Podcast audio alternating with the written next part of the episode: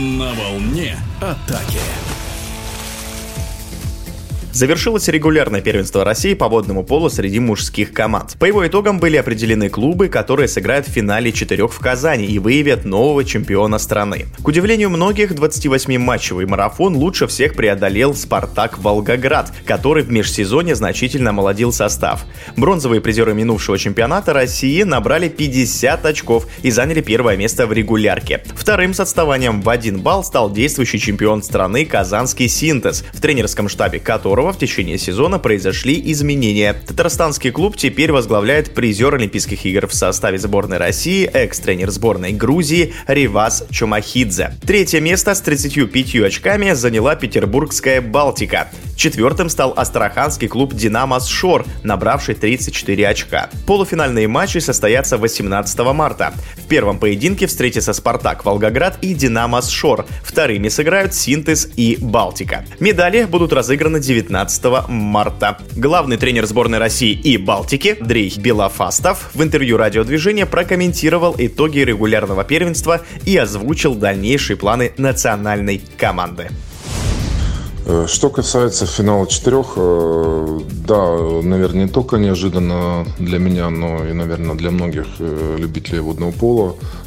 Команда «Синтез» неожиданно проиграла ЦОПу в последнем туре и пропустила Волгоград на первую позицию. То есть Волгоград первая позиция, вторая позиция «Синтез», третья позиция «Балтика».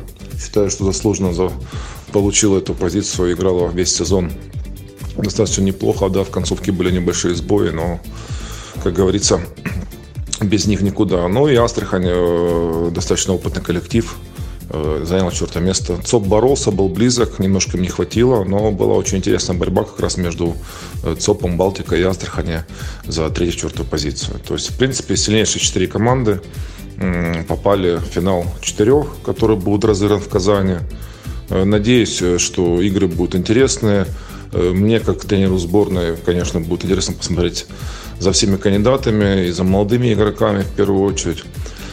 Потому что в каждой команде есть свои кандидаты в сборную. Ну и надеюсь, что победит э, э, действительно сильнейший на данный момент клуб. И посмотрим, посмотрим, как все это будет складываться в этой непростой ситуации. Что касается сборной, мы сейчас провели пятидневный сбор э, на озере Круглом. Да, понимали, что уже игра с Грецией будет отменена. Вот, но сбор провели, собрались, э, провели хорошую работу. Э, мне понравился настрой и самоотдача всех без исключения кандидатов ребят, которые присутствовали на этом сборе.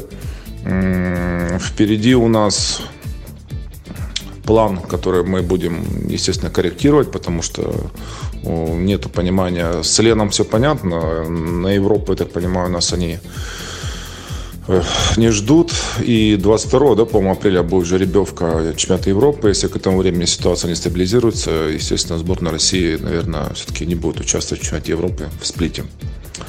Вот. Что касается Фина, то, насколько я понимаю, пока нет э, никаких отказов.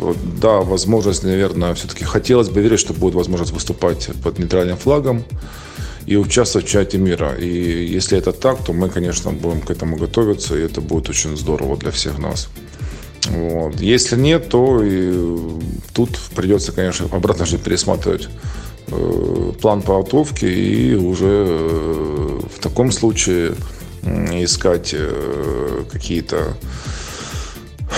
всевозможные моменты для того, чтобы уже подключать молодых игроков и готовиться непосредственно к Олимпиаде 2024. В эфире радиодвижения был главный тренер сборной России по водному поло и Петербургской Балтики Андрей Белофастов. На волне атаки.